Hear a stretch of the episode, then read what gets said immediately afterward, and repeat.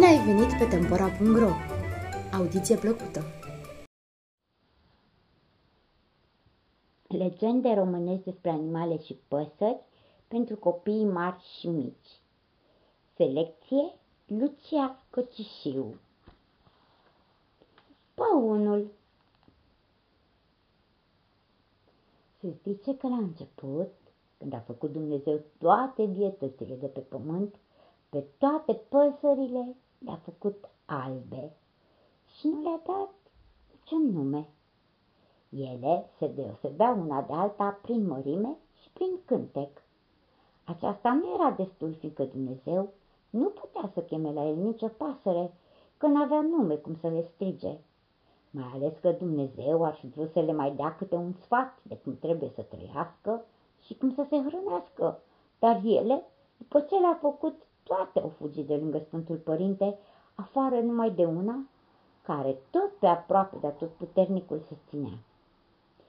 Se gândi atunci bunul tată ca să dea câte un nume la fiecare și să le coloreze și penele în chip deosebit, ca așa să se înțeleagă mai ușor cu ele.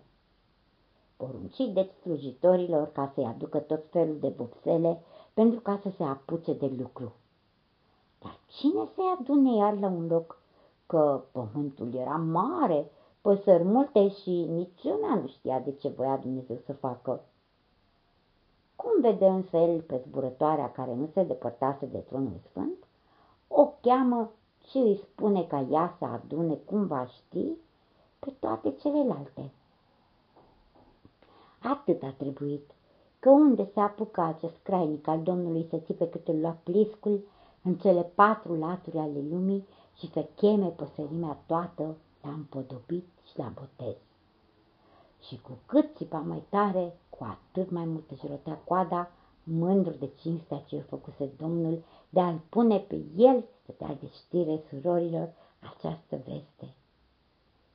Păsările mari și mici, mai mult speriate de așa tipă și de teama că aplis cu îngânfatul lui lor frate să nu se lărgească până dincolo de urechi, de atât a strigat, au alergat care cum au putut în fața Sfântului Stăpân.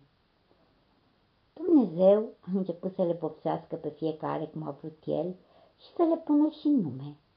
Când a venit și rândul celei care dăduse vestea celorlalte, ca semn de recunoștință, Dumnezeu a vopsit-o cu cele mai mândre culori și mai ales coada i-a împodobit-o cum nu se putea mai frumos. Dar pentru că se arătase mândră față de celelalte, i-a zis, numele tău să fie păun și să însemneze mândrie, iar în loc de cântec, tu să nu poți decât a țipa. Și de atunci a rămas păunul cu penele mândre, dar fără glas frumos, ce nu mai țipă. Această carte este publicată la editura Antea și poate fi achiziționată de pe site-ul editurii www.edituraantea.ro